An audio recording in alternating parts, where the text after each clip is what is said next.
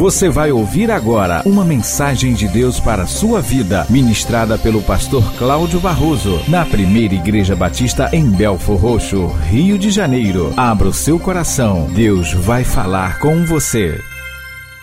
Abra sua Bíblia no livro segundo escreveu Mateus, capítulo 24. Jesus está falando sobre dias futuros, dias muito difíceis, dias trágicos, dias trabalhosos, é uma mensagem escatológica que fala sobre o fim. Muitos se dividem afirmando que Jesus estava falando única e exclusivamente, profeticamente, a respeito do que aconteceria com a nação Israel e o templo de Jerusalém, que no ano 70 foi destruído pelo imperador Tito, imperador romano. Muitos foram levados cativos, muitos foram mortos, e Jesus estaria falando exclusivamente relacionado a estes eventos. Outros assumem que Jesus estava falando sobre esses eventos, mas também sobre eventos futuros, mencionando a sua vinda depois que ele viesse a morrer, ressuscitasse, voltasse para o céu e no futuro que ainda esperamos, ele retornará, aleluia, para levar a sua igreja para viver consigo por toda a eternidade. No versículo 12 desse capítulo 24, Jesus faz uma afirmação e esta afirmação, se tomada por aqueles que consideram esta mensagem de Jesus circunscrita aos eventos que se abateram sobre Israel, sobre Jerusalém, ou a aqueles outros que aguardam a vinda de Jesus, e muitos dos seus ditos aqui também se referem ao seu retorno e a coisas que acontecerão antes que ele retorne. Esta mensagem de Jesus, ela é emblemática ela é marcante, ela comunica a nós hoje, ela é um alerta para nós, assim como foi para aqueles e para os que virão depois de nós.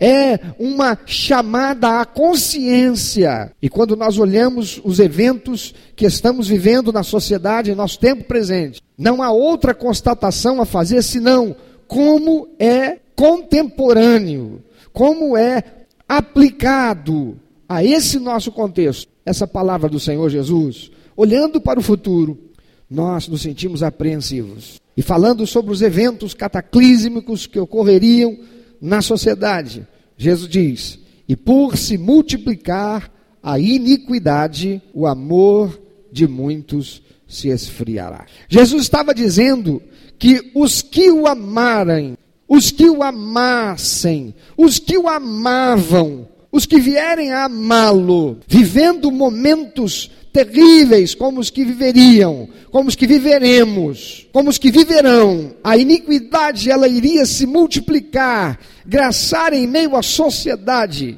e até em meio aos cristãos, de tal modo que mesmo o amor de muitos cristãos esfriaria. Jesus, em alguns momentos, ele confrontando o povo e confrontando os religiosos daquele tempo, ele faz menção de que a religiosidade não é suficiente para assegurar a salvação a ninguém. Jesus disse: haverá muitos que no dia do juízo, quando tudo se findar, quando o filho do homem, ele falava de si próprio, voltar para julgar, muitos dirão: Senhor, em teu nome nós pregamos o evangelho.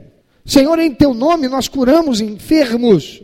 Senhor, no poder do teu nome, nós expulsamos demônios. E Jesus disse: Mas eu direi a eles: Apartai de mim, vós que praticais a iniquidade. Nunca vos conheci.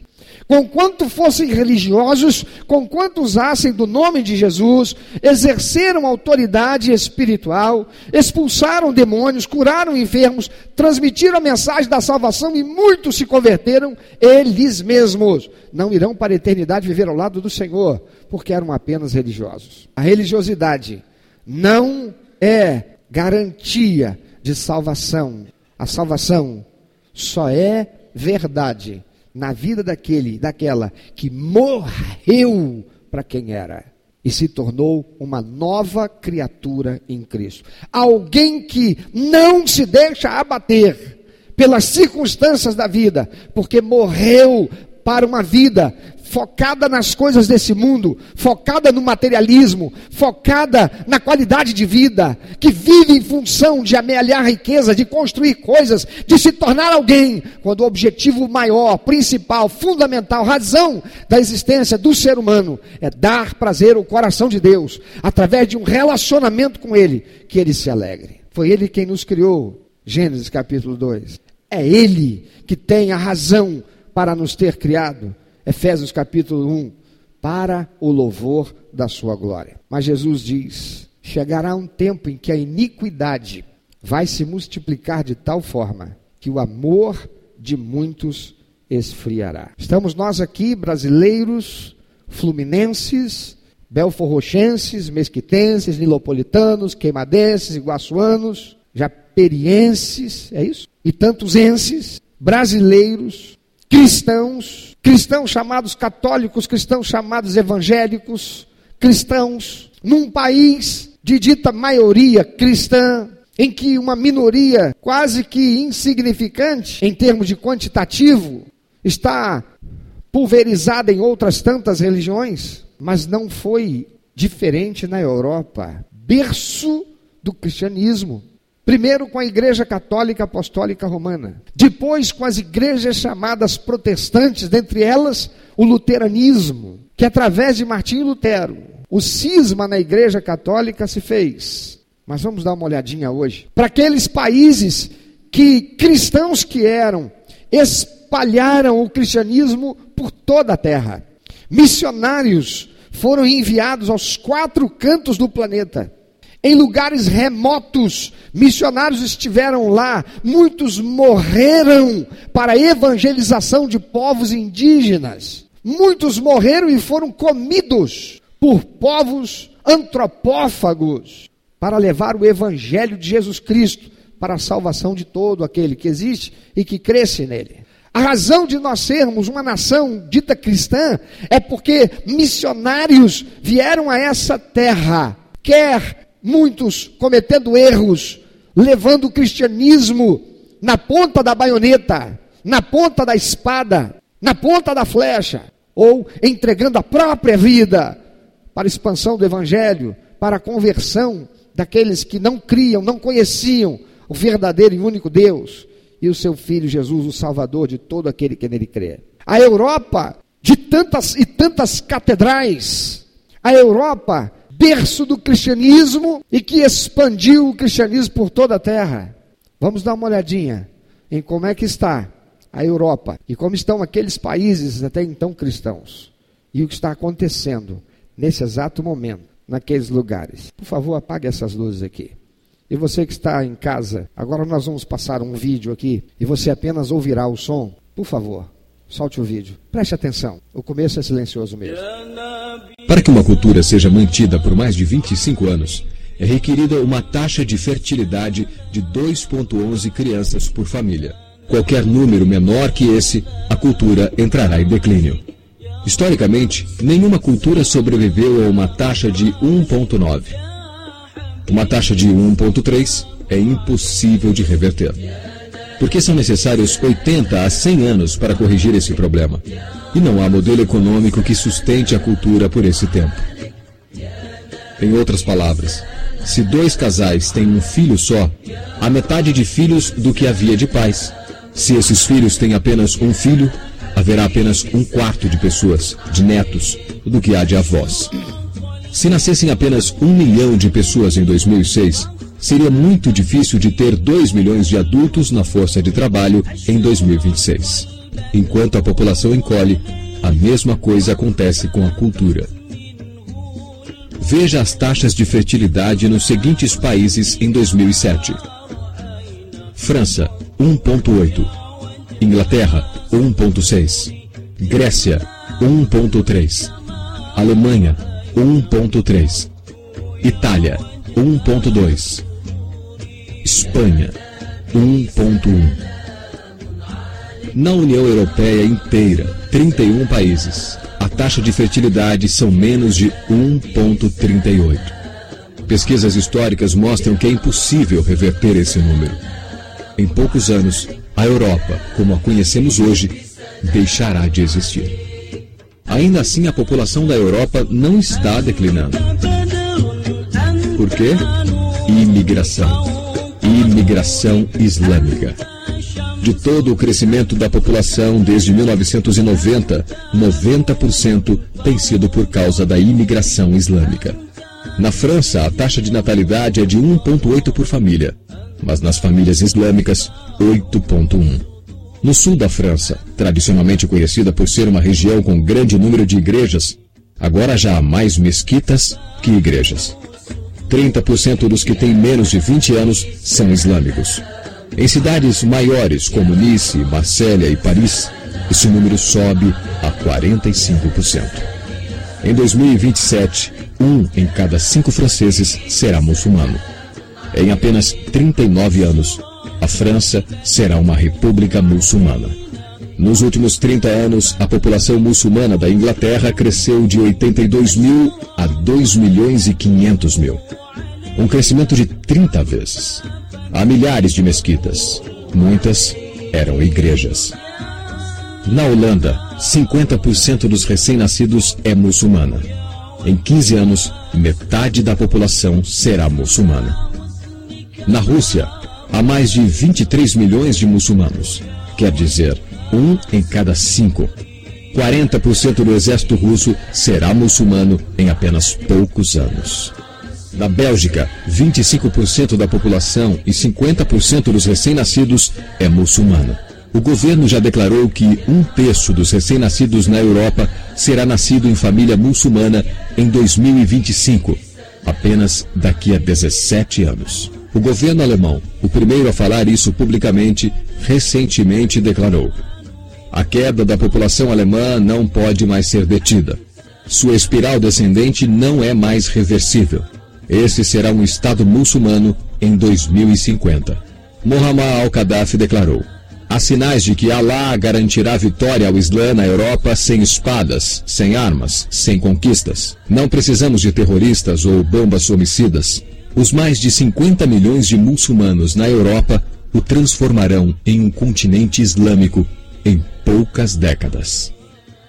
Há 52 milhões de muçulmanos na Europa. É esperado que esse número dobre para 104 milhões nos próximos 20 anos. No nosso continente, os números contam história semelhante. No Canadá, a taxa de fertilidade é de 1,6 bem abaixo dos 2,11 necessários para manter a cultura. E o Islã é a religião que mais cresce. Entre 2001 e 2006, a população do Canadá aumentou em 1,6 milhões. Desses, 1,2 foram imigração. Nos Estados Unidos, a taxa de fertilidade é 1,6. Com o influxo de latinos, subiu para 2,11 o mínimo necessário para manter uma cultura. Em 1970, havia 100 mil muçulmanos nos Estados Unidos. Hoje, há 9 milhões. O mundo está mudando. É tempo de acordar. Três anos atrás, houve um encontro de 24 organizações islâmicas em Chicago. Os transcritos do encontro mostram em detalhes os planos de evangelizar a América, através de jornalismo, política, educação e mais. Eles disseram: precisamos nos preparar para a realidade de que em 30 anos haverá 50 milhões de muçulmanos vivendo na América. O mundo em que vivemos não será o mundo em que nossas crianças viverão. A Igreja Católica acabou de declarar que o islamismo passou o seu número de membros. Estudos mostram que, em vista dos índices de crescimento atuais, em cinco ou sete anos, o islamismo será a religião dominante no mundo.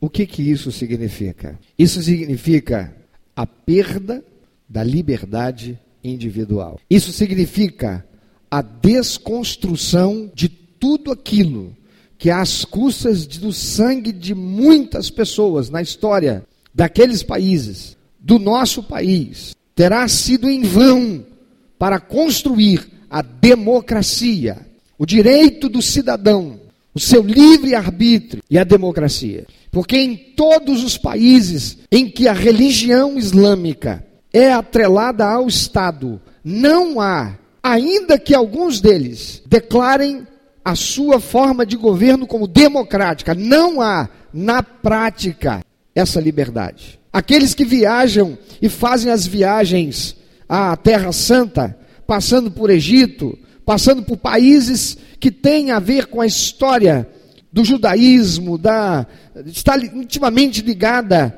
à história do povo de Israel e ao cristianismo, sabe que em muitos desses lugares as mulheres, as irmãs, elas não podem andar sozinhas nem em duplas na rua, porque elas podem ser raptadas, elas podem sofrer estupro.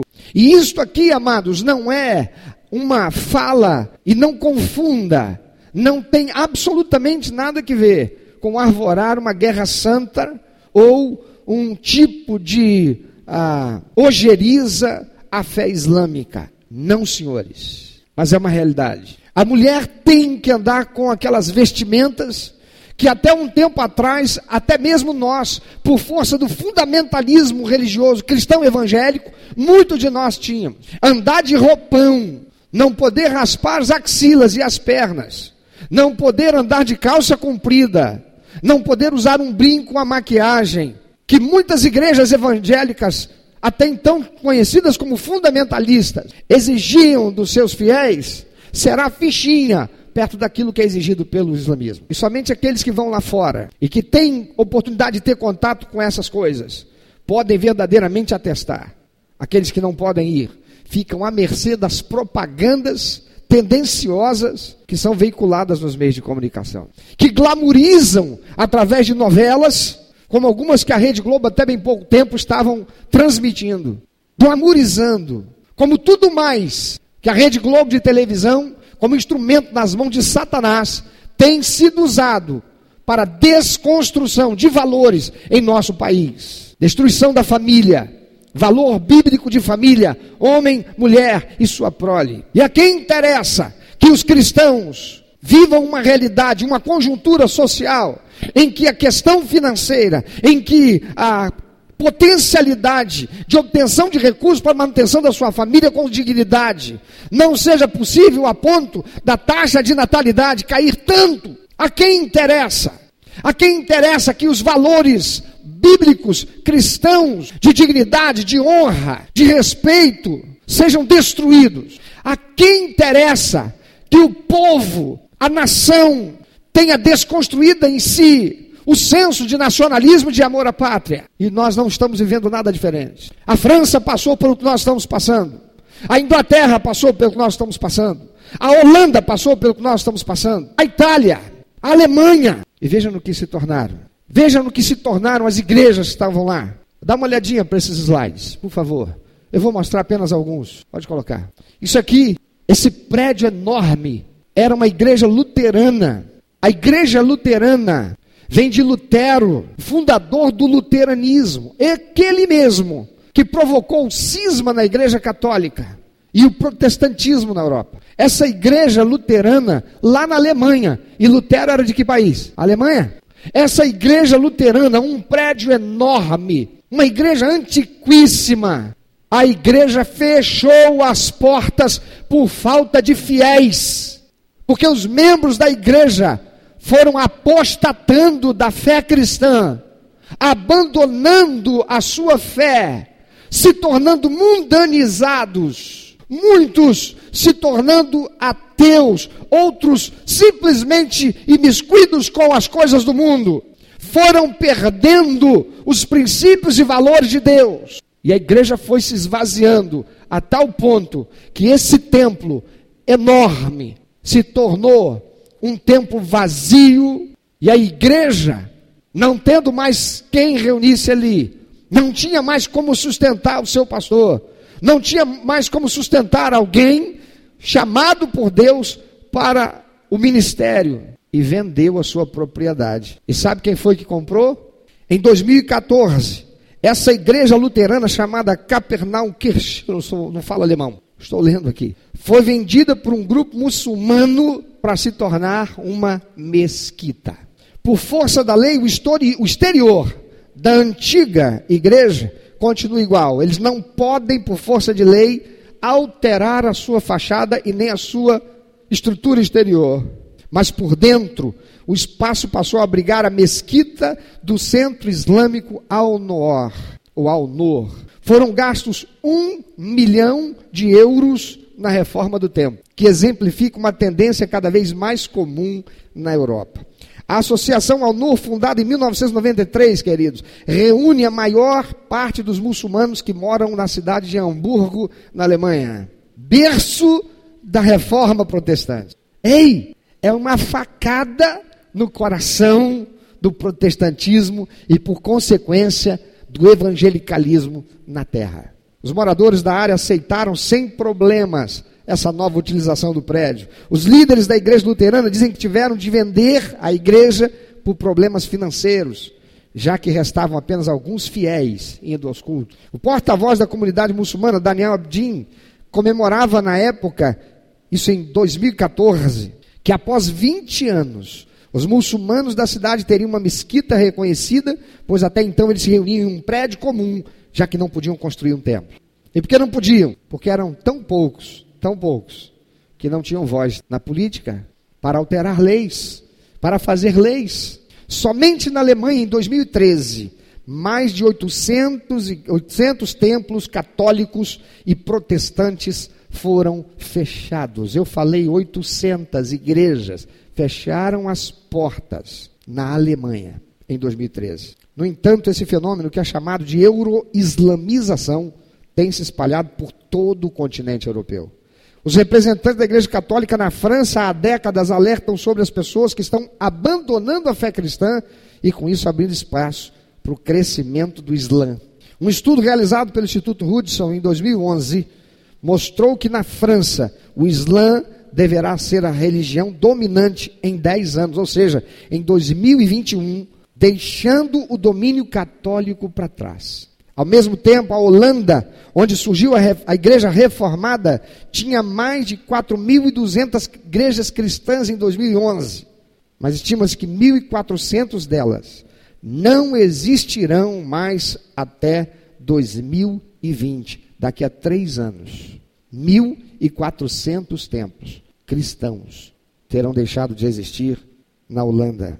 Mais de 900 igrejas foram fechadas no país desde 1970 e muitas hoje abrigam mesquitas como essa de Hamburgo.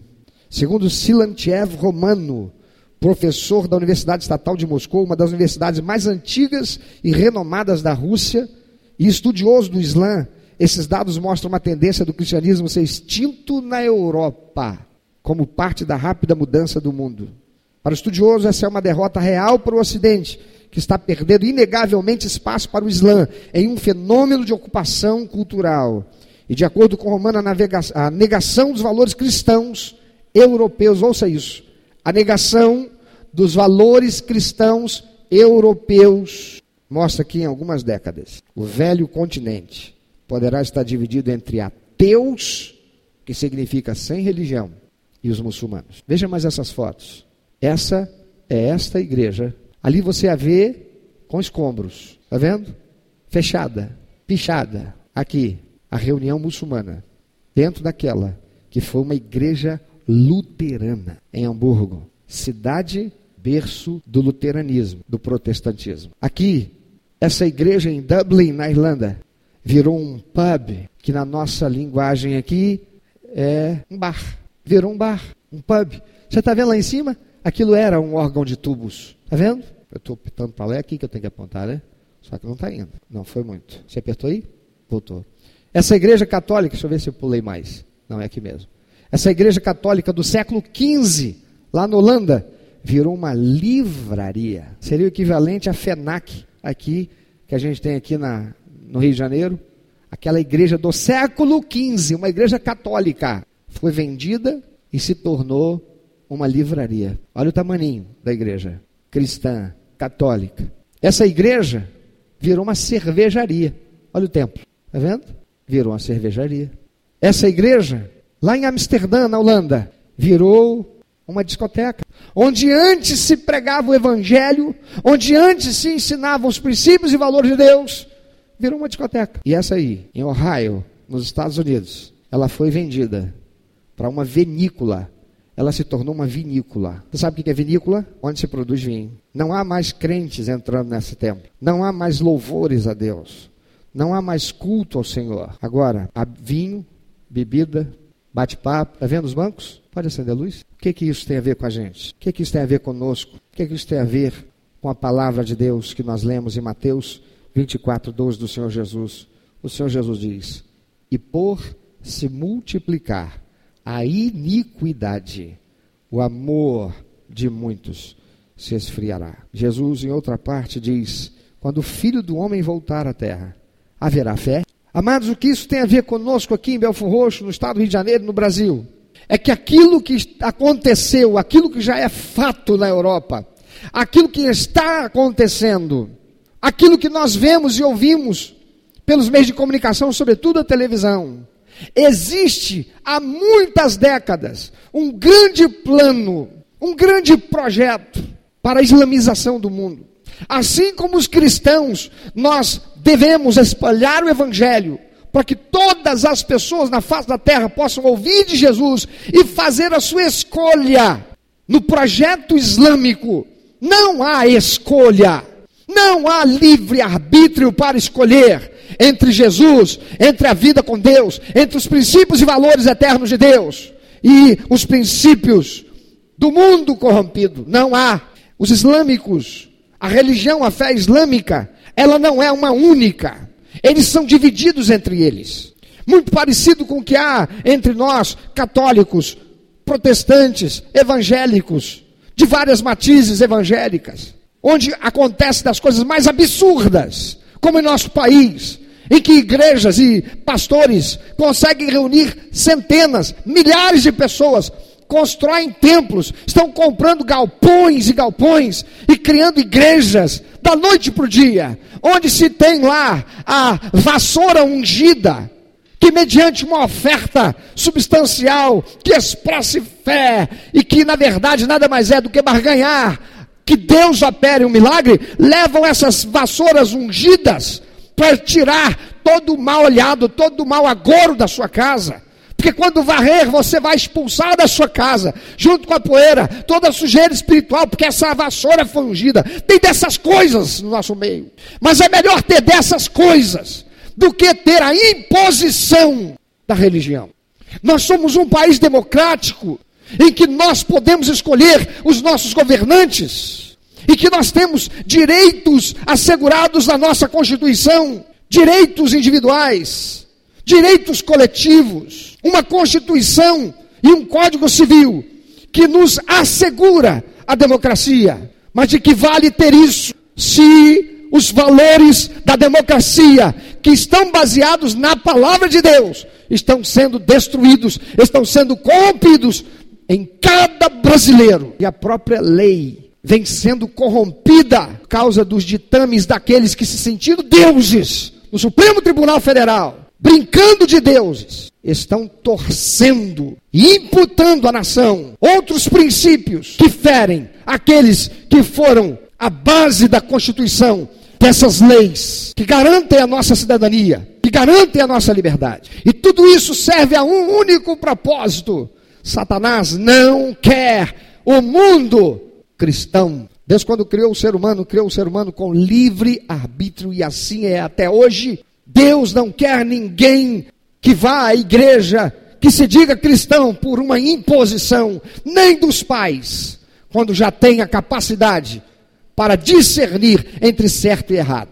Enquanto criança, deve ser conduzido, mas da idade da adolescência, quando a sua mente, a sua capacidade de raciocínio e a maturidade já se fez suficiente para discernir entre certo e errado, já não mais tem assegurada a sua vida eterna, se não receber Jesus como seu único eterno suficiente Salvador, por uma ação da sua vontade, porque Deus amou o mundo de tal maneira que deu o seu único filho para que todo aquele que nele crer, isto é liberdade, para que todo aquele que nele crer não pereça, mas tenha vida eterna. Eu gostaria que você tivesse contato com uma muçulmana da Arábia Saudita, onde não pode dirigir, onde a mulher não pode ter carteira de habilitação e dirigir. De que vale viver num país tão rico, e não tem liberdade? De que vale andar com ouro pendurado na roupa? Você não pode mostrar bela,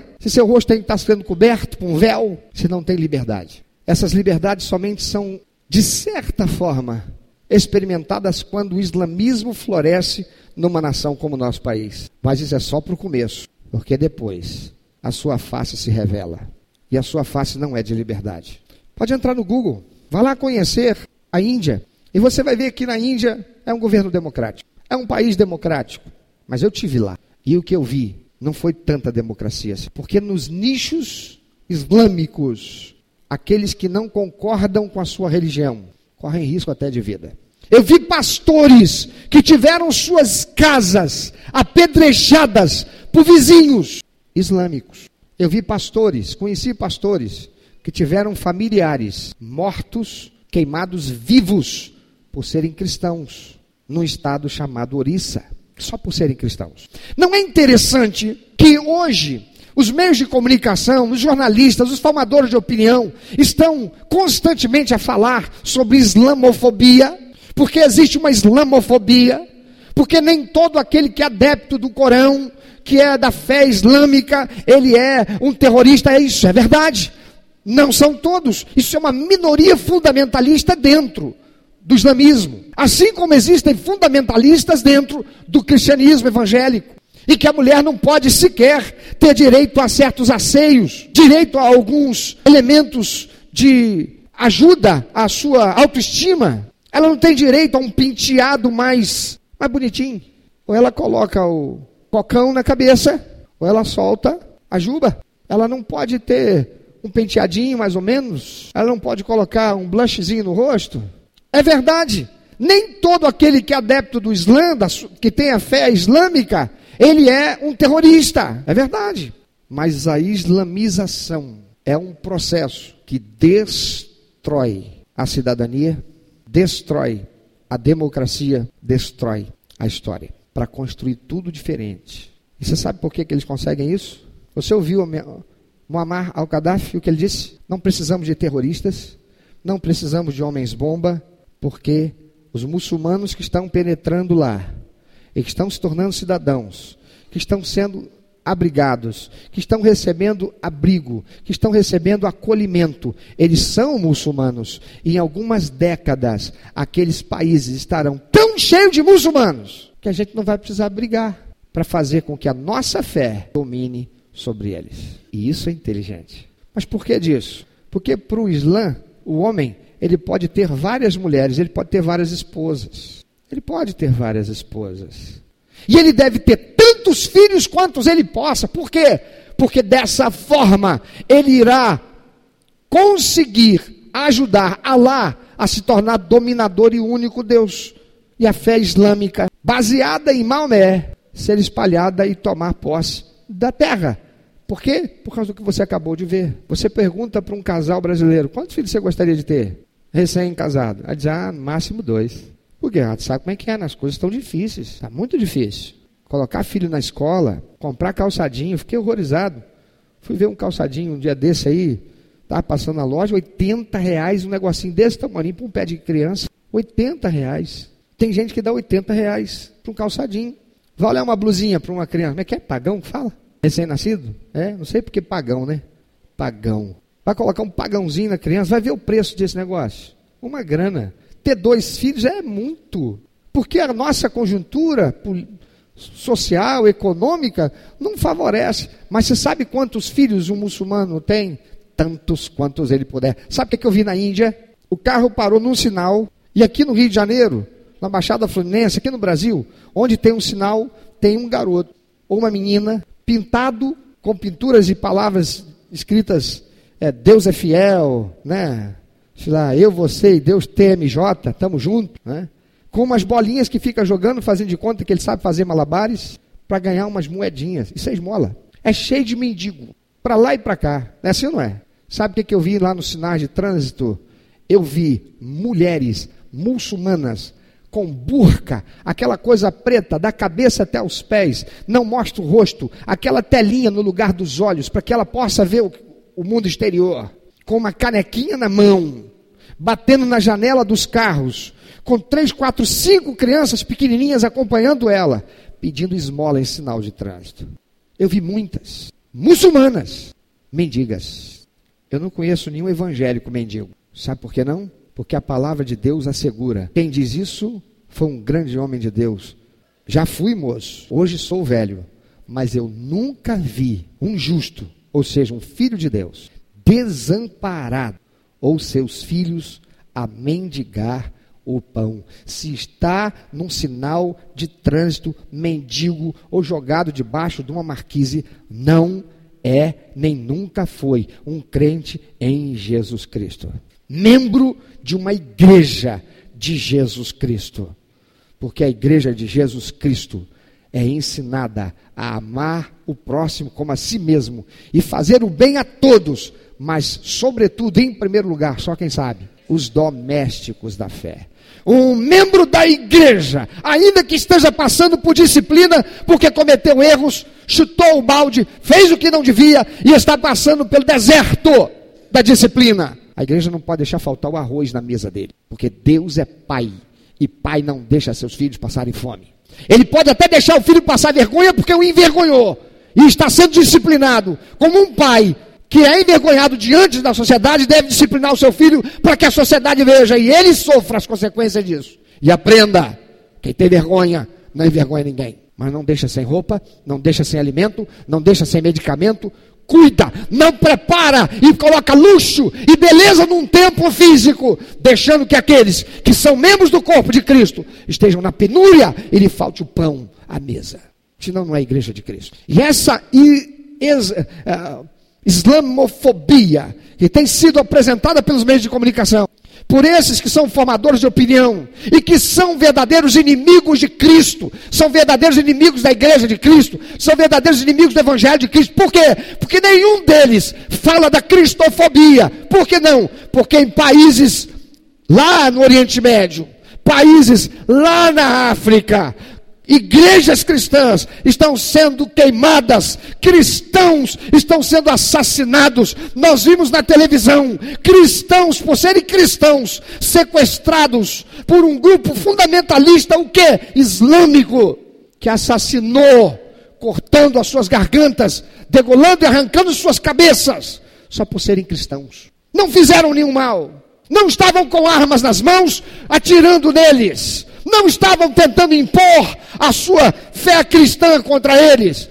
apenas pagaram com a vida por serem cristãos. Os meios de comunicação não estão falando. Por que não estão falando? A quem interessa isso? Aqueles que têm muito dinheiro para investir e pagar, e você talvez não saiba, mas muitas das empresas que produzem produtos que você consome tem dentro da sua casa, tem como grandes acionistas, sabe quem? Muçulmanos, que estão lá na Arábia, estão lá no Iraque, estão lá em países em que o islamismo é a fé, a religião e o Estado. Eles estão investindo na destruição da nossa cultura, sem homem-bomba, sem dar um tiro.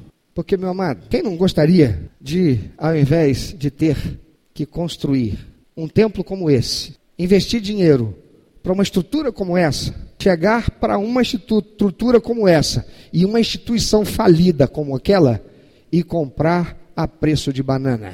A chamada galinha morta. Porque quem está com a corda no pescoço vende por um preço bem menor, não é não? Hã? Então a primeira coisa que a gente faz é a gente destrói essa cultura. Vamos destruir os princípios e valores deles. Como? Fazendo essa gente se tornar corrupta e corrompida. Vamos corromper os princípios e valores cristãos que eles têm. Como? Oferecendo a eles aquilo que mais vai mexer com eles: carne, prazeres. Vamos destruir o seu senso de nacionalismo. Eu quero te perguntar, meu amado, olha para a Europa. Te parece que a Alemanha, hoje, os alemães são nacionalistas, como foram no tempo de Hitler?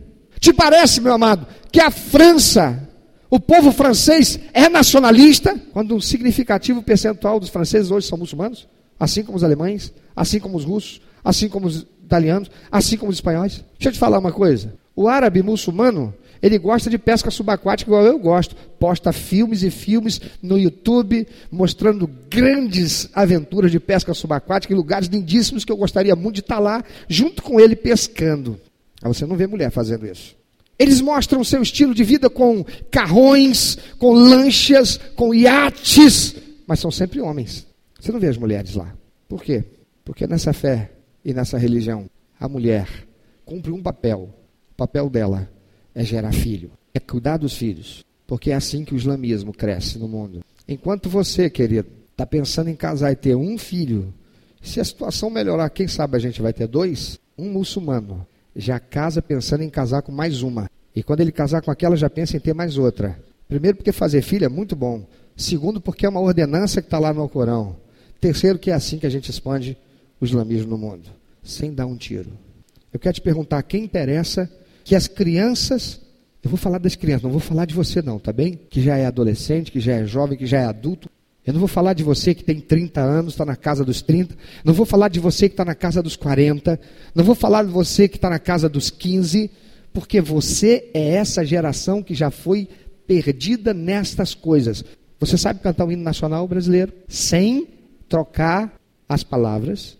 Você da casa dos 40 ou dos 30 que tem filho, na sua, na escola do seu filhinho, eu vou falar da escola pública, não vou nem falar da particular. O hino nacional brasileiro é tocado lá. As crianças formam, quer na quadra, quer na sala de aula, elas aprendem a cantar e todos os dias elas cantam o hino nacional brasileiro. Elas são ensinadas. Aliás, você foi? O que é moral e civismo? Moral, que palavra mais fora de ordem. O que é moral? O que é civismo? Porque desde que o país saiu da aura negra, do tempo das trevas, do momento desgraçado na história, eu estou repetindo palavras que eu ouço por esses formadores de opinião televisivos, do chamado tempo da ditadura, o Brasil só foi destruído. Por quê? Porque não existe mais moral, não existe mais civismo, não existe mais senso de nacionalismo. O senso comum é corrompido. O que importa é o batidão.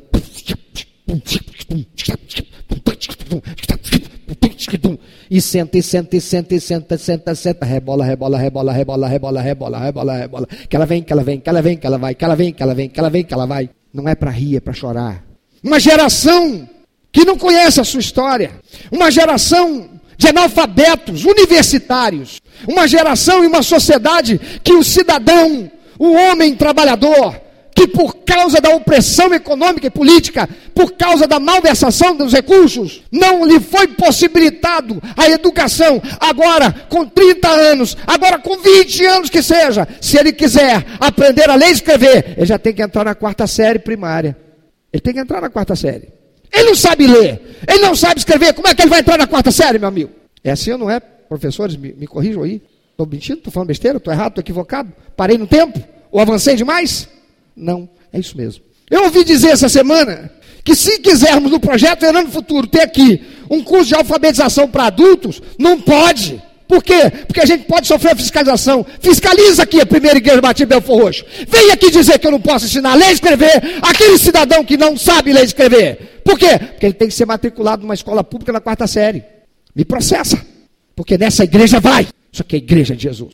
Tem constituição, tem direito civil, tem código civil brasileiro. E esse país ainda tem muita gente que é honrada e não está conformada. Não sei se aqui tem muitos. Não sei se aí quem está ouvindo em casa também é um dos inconformados. Mas eu sou. E se precisar de mais um Marte nessa nação, eu me prontifico. E a minha esposa sabe disso. Não tem vocação para Marte, mas estou pronto se a minha vida representar alguma coisa para essa nação e o povo que se chama cristão desse país começar a acordar para alguma coisa. Porque senão, os seus filhos viverão isso. Seus filhos e os meus filhos viverão isso. Nós viveremos isso nos próximos 15 anos, porque eles já chegaram ao Brasil. Eles já estão no sul do país, eles já estão no norte do país. Eles estão fazendo aquilo que os evangélicos deixaram de fazer. Não vejo mais jovens indo para a praça pública para fazer a palavra de Deus ser conhecida. Vejo igrejas se tornando antros de difusão de cultura gospel, se mundanizando. Não vejo mais os cristãos indo para as ruas e falar de Jesus. Mas estou vendo os muçulmanos andando pelas cidades e fazendo isso. Distribuindo folhetim que fala da fé islâmica, tão bonito. E muita coisa é mesmo, sabe por quê? Porque muita coisa lá foi tirada da Bíblia Sagrada. Porque Maomé não foi aceito no cristianismo. Maomé não foi aceito no, no, no, judaísmo. Não foi aceito? Não, ele não se encaixou. Porque ele tentou ser judeu. Ele tentou ser cristão. E aí ele criou a fé dele e conseguiu levar um monte. E o islamismo está aí no mundo. Torcendo e acrescentando a Bíblia Sagrada. Porque Maomé não é do tempo de Jesus. Maomé veio centenas de anos depois que a igreja cristã já estava sendo espalhada pela face da terra. E, no entanto, o islamismo está se tornando a maior religião na face da terra. Meu irmão, minha irmã, o que, é preciso acontecer para que você acorde? O que, é preciso que acontecer para que você, crente, pare de viver esse cristianismo nhen, que quando acontece uma coisa, ai, meu Deus, ai, cadê Deus? Eu vou subir monte, aí eu vou fazer círculo de oração, aí eu vou jejuar para conseguir isso, para conseguir aquilo. Enquanto vidas estão sendo levadas ao inferno. Você está vivendo uma vida deixa a vida me levar, a vida leva eu. Que legal, meu namoro é muito gostoso, porque eu não preciso nem casar. A gente vai casar um dia, mas enquanto isso, sua mãe não está em casa nem seu pai, né? Aquela cama deve estar tá quentinha esperando nós dois. E o que não falta por aí são pastores e igrejas. E por culpa dos pastores, é que essas igrejas são assim. São verdadeiros clubes de encontros, clubes de negócios, em que os homens de negócios vêm para se encontrar e fazer novos negócios em que os solteiros vêm para azarar e para ficar, e outros vêm buscando obter a prosperidade que o pastor diz que vai conseguir, desde que venha trazer uma poupuda oferta, desde que venha entregar o seu carro se desprendendo das coisas materiais e dando o seu carro para a igreja, e ganhando e negociando com Deus. Amados, nós estamos perdendo a nossa identidade nacional, já praticamente não existe. Perdemos o senso de cidadania. Porque se tivéssemos senso de cidadania, se tivéssemos identidade nacional, o tráfico não tomava conta do que já tomou na sociedade. Os políticos não seriam corruptos como são hoje. Mas a gente se deixou levar por essa propaganda anti-ditadura que tem destruído e esfacelado o país. Você sabe o que eu mais temo? É que está por chegar novas eleições nesse país. O que eu mais temo é aquilo que a história nos ensina. Em todo tempo de caos na sociedade, o povo clama por um libertador. E esse é o momento propício para que alguém seja levantado como salvador da pátria e acabe levando a pátria para o buraco. Quem não se lembra de Fernando Collor de Mello? Quem não se lembra de Luiz Inácio Lula da Silva? E quem será o próximo? Porque a nossa nação hoje é um celeiro, é uma seara prontinha para pessoas como estas. Amados, a corrupção e destruição dos valores cristãos já se fizeram dentro da igreja de Cristo. Os crentes não querem mais ouvir pregações como essa, não querem ouvir falar de pecado, não querem ouvir falar de santidade, querem ouvir falar de prosperidade. Não querem ser chamados a atenção para o que está errado com o fim de consertar e aí sim construir um tempo novo que trará prosperidade. Pois a palavra do Senhor diz: honrarei aos que me honrarem. E aquilo que está sendo ensinado como honrar a Deus é só trocar favor com Ele. Traz o teu dinheiro, os teus bens materiais, e Deus vai fazer. Porque se as igrejas que estão pregando isso estivessem realmente realizando o seu papel estabelecido pelo Senhor dentro delas, já não haveria crentes fofoqueiros, corruptos, crentes perdidos, distanciados dos princípios e valores da palavra de Deus. Não haveria crentes que roubam da sociedade, colocando gato na internet, gato na light, comprando pirata, nem fazendo negociata. Amados, a corrupção generalizou. Eu vejo os crentes falando e vejo as pessoas da sociedade sentando o porrete no político, sentando o porrete no empresário, sentando o porrete no assessor, porque se corrompeu e dando propina para o guarda, para levar a cara dele, porque está andando com o carro, com IPVA sem pagar. Com a carteira estourada por causa dos pontos, quer seja porque injustamente foi multado e não recorreu, quer seja porque realmente errou no trânsito e perdeu o direito de dirigir. Mas uma carteira com alguns reais assegura o direito de dirigir, porque sempre tem um policial corrupto esperando a dar a facilidade. A corrupção sistêmica da inocência da infância graça no nosso meio. Tem coisas que eu não procuro saber, não procuro ver e acaba vindo até mim. Essa semana, alguém mandou um vídeo um determinado cidadão em algum lugar que eu não sei aonde, da sua casa e da janela da sua casa, filmando duas crianças, um menino que devia ter algo em torno de uns oito anos de idade, uma menininha que devia ter algo em torno de uns seis aninhos de idade. Os doisinhos, é provável que você tenha assistido esse vídeo também. Os doisinhos, na soleira de uma porta, de uma construção já bem antiga, numa rua que tinha algum movimento. Os dois estavam ali. E o menino beijava na boca a menina abraçada, imitando aquilo que se vê na novela. E em dado momento a menininha vinha, baixava a calcinha e o garoto vinha, arriava a calça e eles dois ficavam ali no ensaio de que estão fazendo alguma coisa, porque certamente viram algum filme pornográfico. Talvez dentro da sua casa, porque de madrugada foi ao banheiro e viu o papai ou viu a mamãe lá no computador ou assistindo filme pornográfico na televisão. E os dois estavam ali ensaiando um sexo em pé na soleira de uma porta, do lado de fora, à beira da calçada da rua. E quando ouviam o barulho de um carro, os dois se postavam se acertavam e ficavam assim como que cara de pastel, a gente está olhando para a paisagem. E o camarada filmando. Ah, mas eu queria saber quem é esse e denunciá-lo, para que ele fosse responsabilizado criminalmente, porque estava vendo aquilo e não fez nada a não ser filmar e postar. É isso que nós estamos nos tornando. Insensíveis à miséria moral e espiritual do nosso povo. Insensíveis à miséria moral e espiritual do meu vizinho da corrupção que está alcançando seus filhinhos e não se sensibiliza para ir lá e com amor e carinho exortar, levar até em casa, mostrar para o papai: eu filmei só para que você não me chamasse mentiroso, cuide dos seus filhos, olha o que está acontecendo. Não, o infeliz, o desgraçado, ele posta na internet. Essa é a sociedade que estamos nos tornando ambiente propício para a nação ser tomada de assalto? Não, não precisa. Eles já estão lá no sul do país. Eles já estão no norte do país. Eles estão em São Paulo. Muitos deles são comerciantes. Muitos são acionistas em grandes empresas. E o nosso país é um país de portas abertas. Ei, o que eu vou falar vai parecer teoria da conspiração, mas presta atenção. Faça você o juízo que quiser fazer. Você sabe por que, que não se acaba com a guerra lá na Síria? Você sabe por que, que os países islâmicos não se unem e acabam com aquilo lá? Você sabe por que, que num país muçulmano, muçulmano está matando e dizimando muçulmano e fazendo muçulmanos serem expulsos para irem para onde? Europa. Pode chamar de teoria da conspiração. É porque tudo isso faz parte do plano. Porque aqueles que não querem se mover para cumprir a missão que Allah estabeleceu, a gente vai fazer eles se moverem. Então eles saem. Muitos vão morrer, Muitos estão morrendo com bomba, com promessa de que viverão num outro planeta, terão 12 virgens, irão populacionar aquele planeta, onde eles serão reis com as suas virgens, e eles estão ainda mais invadindo a Europa.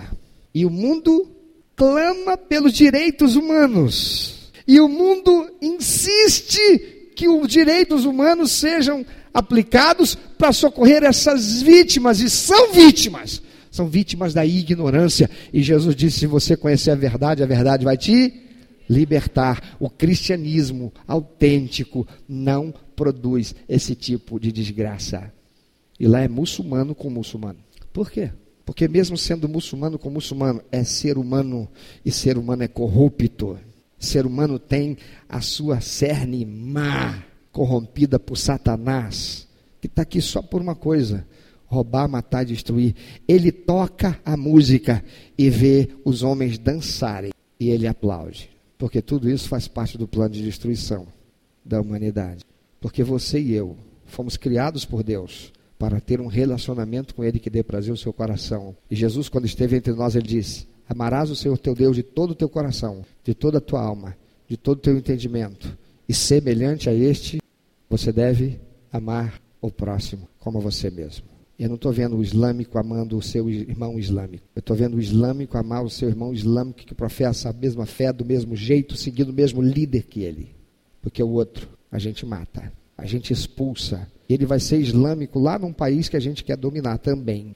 E a gente vai preparar um ambiente para isso. Porque cada muçulmano deve ter tantas mulheres quantas ele puder.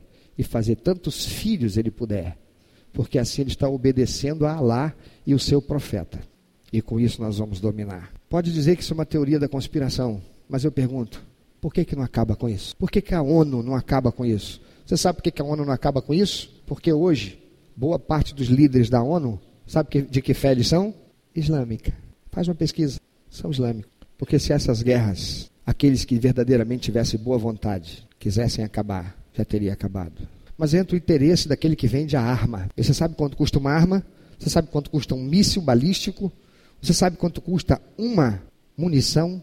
Muito dinheiro. Entra o interesse da carne, que para se favorecer e se locupletar, não se importa com a desgraça do seu próximo, seja ele cristão, seja ele muçulmano, seja ele árabe, seja ele russo, seja ele judeu, seja ele quem for, não interessa. E tudo isso, meus amados, atende a um único plano: é o plano daquele que está dominando o mundo. E que a palavra de Deus diz: o mundo está sob o domínio do maligno. E ele está aqui para roubar, matar e destruir. Meu amado, você que tem filho, o que será o mundo que o seu filho encontrará daqui a 15, 20 anos? O que será o Brasil daqui a 15, 20 anos? Você acredita que a nossa cultura brasileira sobreviverá se já não temos mais os valores de uma cultura e de uma nação vivos e presentes no nosso cotidiano? Não sabemos cantar o hino nacional brasileiro, não temos senso de nacionalidade, não temos valores de moral, não temos valores de civismo. E estamos caminhando para um caos que só favorece aqueles que chegarão aqui com uma pá, uma vassoura e varrerão tudo isso, jogando no lixo definitivamente, sobrepondo a sua cultura e reconstruindo sob os escombros daquilo que um dia foram valores pelos quais se devia morrer para garantir o futuro das gerações que viriam. Você acha mesmo que é isso que Deus quer de nós? Até quando nós seremos cristãos, acomodados a entrarmos dentro de uma igreja e a lidarmos com os nossos problemas como se nós fôssemos o centro do universo, enquanto vidas se perdem morrendo e indo para o inferno. Enquanto o mal acampa ao nosso redor e ganha terreno. E a gente fica feliz da vida, porque não está batendo na nossa porta, não aconteceu com a gente. Mas diga para mim, você saiu de casa hoje para vir aqui, você não orou pedindo a Deus, como nunca na sua vida, Senhor, guarda a gente, enquanto a gente está indo para a igreja. Porque eu tenho ouvido falar de tanta gente que eu conheço que foi assaltado. Eu tenho visto tanta insegurança. Porque se o Senhor não guardar, não sei nem se eu volto para casa. Não tem sido assim sua oração? Pensa um pouquinho sobre isso. O que nós estamos vivendo, amados, e o que nós estamos construindo. O que eu e você estamos fazendo pelos nossos filhos, pelo futuro desse país, pelo futuro de Belfor Roxo. Nós nos tornamos tão insensíveis e tão já despojados de valores que eu não vejo mais pastor nenhum, até umas décadas atrás, duas eu vi isso acontecer convocarem o seu rebanho. Eu não vejo mais como eu via na década de 70, quando Billy Graham vinha ao Brasil e reunia milhares de pessoas e lotava o Maracanã somente para pregar uma mensagem: só Jesus Cristo salva. Porque a gente não precisa pegar em arma, A gente não tem que agredir ninguém. Eu vou dizer para você, eu não sou contra alguém professar a fé islâmica.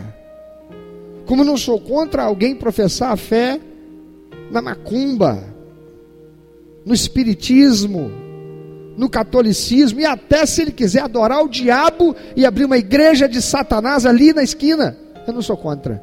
Eu prefiro viver num país que tem liberdade. Num país laico em que igreja e Estado não se misturam. Em que a lei vale para o muçulmano, para o cristão, para o judeu, para o espírita, para o branco, para o negro, para o mulato, para o índio, para o mameluco, para quem for. Igualzinho. Porque Deus nos criou com livre-arbítrio e Ele está em busca daqueles que o adorem em espírito e em verdade. Sabem por quê? Fazem a opção por Ele.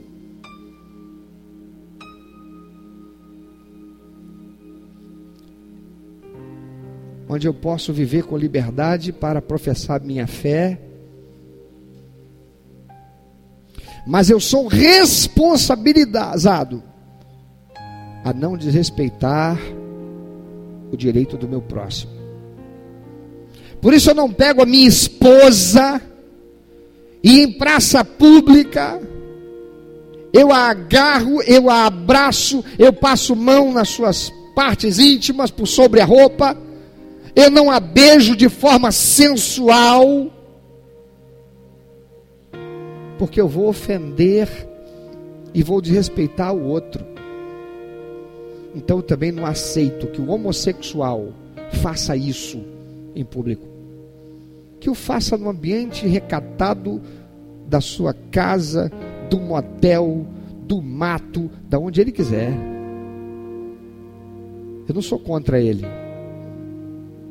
Eu não vou aceitar o desrespeito.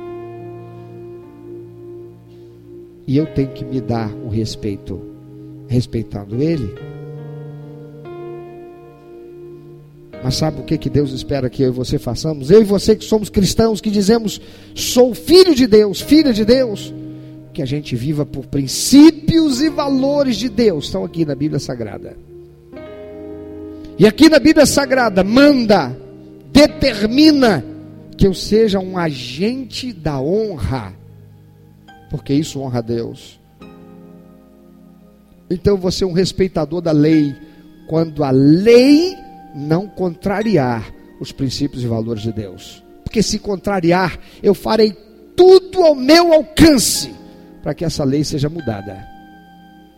Usando o bem, nunca o mal ou a violência. Eu sofrerei a injustiça. Se necessário for, e orarei para que Deus opere, para que a injustiça seja destituída e a justiça prevaleça, mas não sem eu fazer a minha parte. Porque esperar que Deus faça um milagre de braço cruzado, sentado dentro de uma igreja, com conforto um ar-condicionado, com um banco acolchoado, cantando louvores ao Senhor, ou participando do culto pela rádio, pela internet, pela TV, aí eu não estou fazendo nada, eu estou sendo omisso. Eu quero falar muito especialmente a você que é adolescente jovem. Eu quero falar muito especialmente a você que é casado e começou recentemente a sua vida conjugal. Eu quero falar a você que já constituiu seu lar e a sua família e já tem filhos pequenos. Eu quero falar a você que já tem filhos que cresceram, casaram e você está esperando seus netos. Qual a influência que você está exercendo para a sociedade ser diferente? O que é que você, querido, está construindo para o seu futuro e para o futuro dos seus filhos daqui a 15, daqui a 20 anos? Você está estudando? Você voltou para a escola? Você parou sua educação por falta de recursos? Sim, o ensino público está falido, é verdade, você tem razão, mas o que você está fazendo para investir na sua formação? Talvez ficar de madrugada na fila para se humilhar, sim, e pedir ao diretor daquela escola uma bolsa de estudos para você, pagando aquilo que você pode, porque você quer construir um futuro melhor para você e para os seus filhos. Quando criança, minha mãe todo ano varava a madrugada na porta da escola para renovar a bolsa de estudos para que eu pudesse estudar numa escola pública particular, eu e minha irmã. Eu e minhas irmãs. A minha mãe se humilhou por mim. E graças ao esforço dela, que a si mesmo se humilhou, ela hoje é exaltada. Tem um filho que é pastor e antes de ser pastor, foi empresário. Antes de ser empresário, foi executivo de empresas. E pôde proporcionar a ela alegria de ver o seu esforço e a sua auto-humilhação recompensada naquilo que o seu filho e suas filhas se tornaram. Ela pode olhar para minha irmã caçula e ver a minha irmã caçula uma professora pública que vai para a sala de aula, que paga o preço para dar uma formação, uma educação de qualidade àqueles que estão lá ainda perdendo direitos solapados pelo governo. E muitas vezes pagando preço da sua própria vida pessoal, se despojando de coisas e de tempo para dar mais e melhor para os seus alunos, e ela pode ver a minha irmã caçula sendo aplaudida, enaltecida por muitos que reconhecem aquilo que ela faz, e a minha mãe se sentindo honrada por aquele esforço dela de auto-humilhação. O que, que você tem feito pelo seu filho, pela sua filha? Largado ele e ela com a televisão? Ele não fez nem 12 anos ainda e você já deu um celular para ele com um smartphone, com WhatsApp, com Facebook, com internet. O que é que você está fazendo pelo seu filho? Que Brasil seremos daqui a 15 anos? daqui a 10 anos, daqui a 20 anos. Que contas nós daremos a Deus por aquilo que fizemos, com toda a liberdade que Ele nos deu? Essa liberdade vai ser tirada de nós, se nós não fizermos diferente daquilo que temos feito. Você é crente. Você vem à igreja, mas você não tem compromisso com ela. Você vai à igreja, mas você não tem honra, porque tu não tem a hora de chegar. Você não expressa honra a Deus, porque você chega a qualquer horário e dá desculpas. Você falta. Você põe a culpa do pastor, culpa do irmão por causa de uma situação ou outra que aconteceu, fazendo-se esquecido, esquecida de que é ser humano como você que também erra e não praticando Mateus 18:15 como você foi ensinado que deve fazer para restabelecer a comunhão e proteger a saúde e a unidade da igreja. Amados, ou nós despertamos e nos voltamos para Deus e para um cristianismo de autenticidade. Ou teremos muitas noites de choro, de lamento porque essa liberdade já está sendo arrancada de nós. Quantos estão aqui já estão já olharam o relógio várias vezes, porque o culto não terminou às nove horas da noite lá onde você mora. O negócio está muito estreito, porque quem está mandando na área não é o direito conseguido, conquistado pela Constituição Federal, pelo Código de Defesa, o Código Civil brasileiro que garante a você o ir e vir, mas é a imposição do traficante ou do mandão da área. As coisas vão piorar e muito se nós não mudarmos a nossa visão, se nós não nos voltarmos à santidade.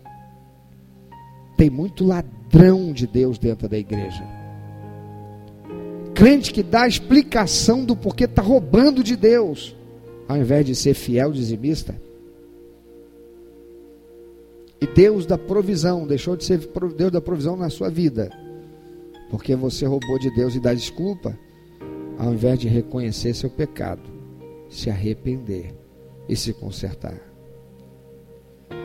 O que seremos como brasileiros daqui a 10, 15, 20 anos? Porque você viu nesse vídeo? É uma reportagem isso. Isso é realidade. Isso é verdade. Isso é o que está acontecendo na Europa hoje. E já tem chegado em nossa nação. Mas a palavra de Deus diz para nós: se meu povo, que se chama pelo meu nome, se humilhar e orar e se converter dos seus maus caminhos e voltar para mim a sua face, eu virei do céu, perdoarei seus pecados, sararei a sua terra. E Jesus diz em Mateus 24, 12: Por se multiplicar a iniquidade, o amor de muitos esfriará. Teu amor já se esfriou? Então reacenda ele hoje. Não fique esperando você sentir algo para que você então faça. Tem gente que diz assim: não, eu sou sincero, eu sou honesto com Deus. Se eu não sinto, eu não faço. Deus sabe que eu sou honesto, que eu sou sincero.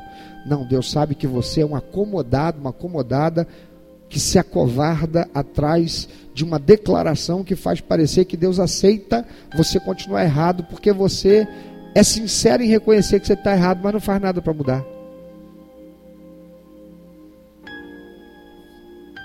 Deus está em busca dos que o adoram em espírito e em verdade.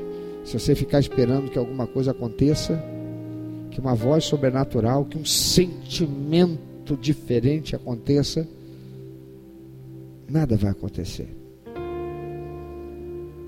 Porque já tem acontecido. A palavra de Deus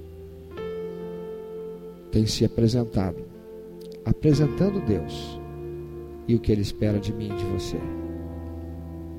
Toma uma posição diferente hoje com o Senhor. Começa hoje. Me ajuda hoje. Dá a mão para mim e para outros que não queremos que isso continue, mas que uma transformação seja processada na nossa sociedade. Porém, nada muda até que eu mude. Fala com Deus. Eu quero orar com todo aquele e aquela que recebe essa palavra de Deus, que olha para a realidade com apreensão que deve e constrangimento, porque isto é uma realidade. E que não vai dizer para Deus, Senhor, muda isso, Senhor. Não vai dizer para Deus: Senhor, tem compaixão de mim, porque não tenho feito ainda o que devo fazer para ser instrumento da glória e do poder do Senhor, para promover transformação de realidade. Mas eu quero, Senhor, e mais do que eu quero, e ficar na intenção, eu vou fazer, Senhor, porque eu reconheço que é devido. Eu quero orar com você, eu e você vamos orar com Deus. Então você fica em pé. Se Deus tem falado contigo.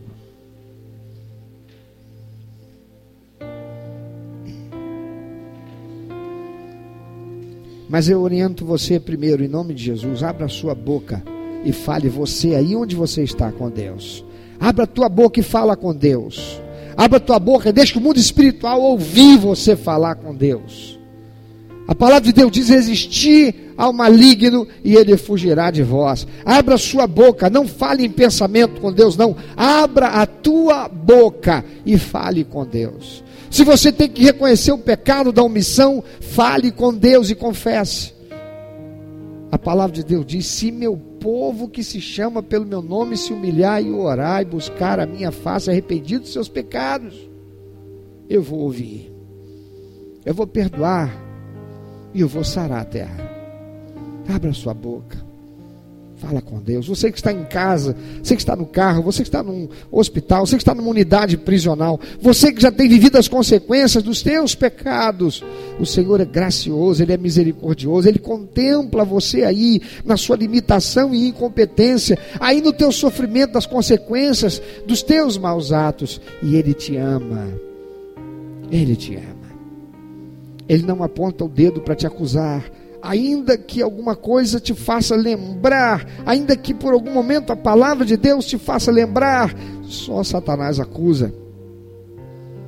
Deus nos faz entender o porquê daquilo que estamos sofrendo, com o objetivo de que nós nos voltemos para Ele.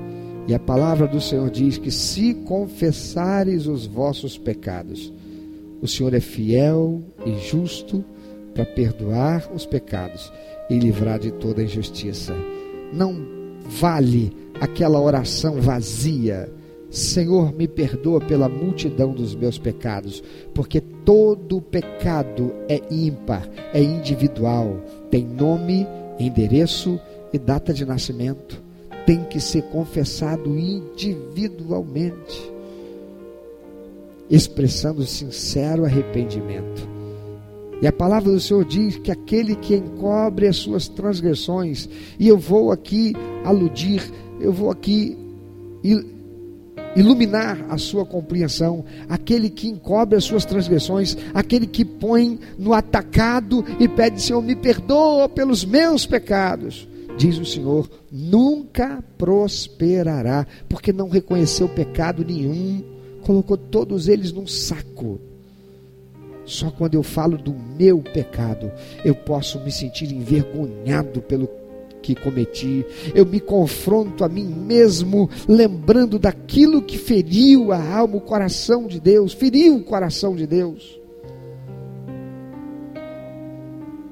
E aí eu posso me arrepender e pedir: me perdoa, Senhor.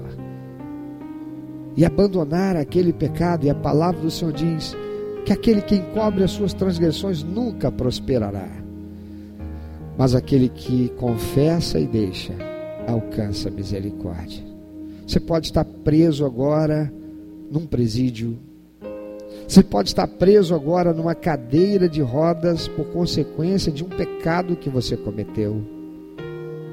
Você pode ainda ter anos para pagar a sociedade nessa unidade prisional. Nessa cadeira de rodas ou nesse leito. Porém, tua alma pode ser livre. Livre da acusação do diabo, livre da opressão dos demônios, livre da depressão, da síndrome de pânico, livre dos psicotrópicos, livre, experimentando a comunhão com o Espírito Santo. E Deus em seu infinito amor e misericórdia e graça. Querendo, Ele pode tirar você daí no tempo certo.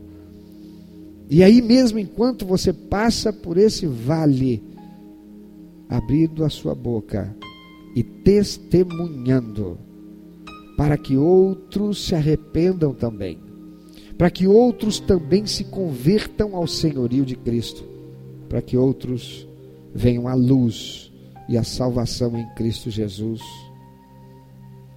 E você, meu irmão, minha irmã,